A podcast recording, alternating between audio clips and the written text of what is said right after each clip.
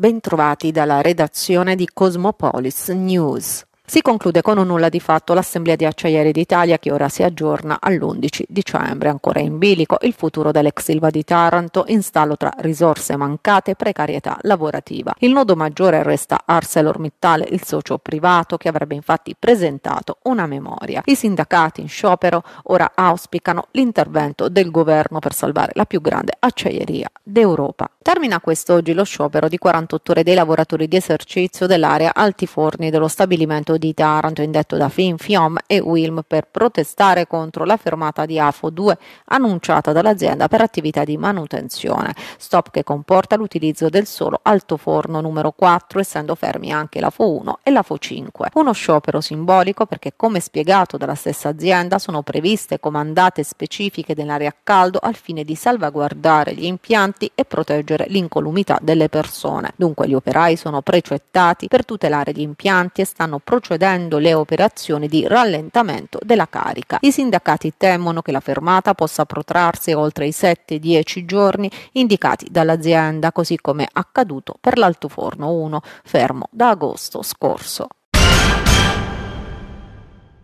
Si spacca il Partito Democratico di Taranto dopo le dichiarazioni del circolo PD di Talzano sulle recenti posizioni assunte dal sindaco Rinaldo Melucci, ora nel direttivo di Italia Viva. Il capogruppo del Partito Democratico del Consiglio Comunale Ionico, Bianca Bosniaku, conferma il sostegno al primo cittadino. Il PD e il gruppo consigliare confermano l'appoggio al primo cittadino di Taranto, scrive la Bosniaku, fermo restando l'essenziale punto rappresentato dalla necessità di mantenere fede al programma elettorale condiviso dai cittadini. Relativamente alle affermazioni del circolo in questione, ribadisce indubbia è l'autonomia dei circoli, ma detto ciò è doveroso esprimere il nostro dissenso alla posizione assunta. Nel frattempo quest'oggi dal circolo PD Cannata giunge un'ulteriore stoccata. L'adesione di Italia Viva del sindaco Meluci ha destato sconcerto ed inquietudine nella comunità democratica, spiegano, fortemente preoccupata per la stabilità dell'amministrazione comunale che può essere insidiata insidiata da dinamiche antagoniste tra forze politiche che perseguono strategie contrapposte. Nelle ultime settimane le fiamme gialle del comando provinciale di Taranto hanno eseguito presso alcune aziende ed esercizi commerciali del capoluogo ionico e della provincia controlli a contrasto dell'illecita commercializzazione di prodotti non conformi e potenzialmente dannosi per la salute pubblica. Gli interventi eseguiti dai finanzieri ionici assieme alle compagnie di Martina Franca Manduria e della tenenza di Castellaneta hanno permesso di individuare e sottoporre sequestro 1.900.000 prodotti di vario genere, tra i quali articoli in plastica plastica per uso alimentare, bigiotteria, cosmetici, oggetti per la casa e materiale di cancelleria privo delle informazioni previste dal codice di consumo. In tutto 10 i titolari segnalati.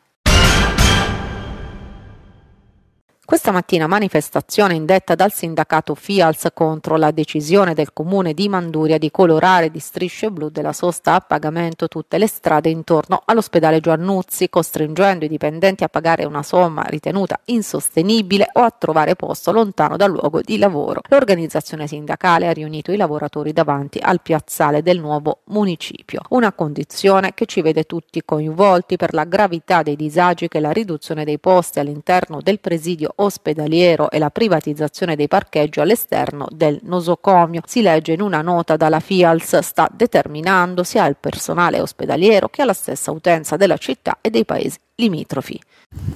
Lui ha fatto praticamente finta di niente, addirittura eh, diciamo eh, lamentandosi del fatto che io nel documento avessi scritto che avessi minacciato il sit-in. Ha detto, ah lei mi ha minacciato il sit-in. Ho detto, no, io il sit-in non glielo minaccio, io il sit-in glielo faccio.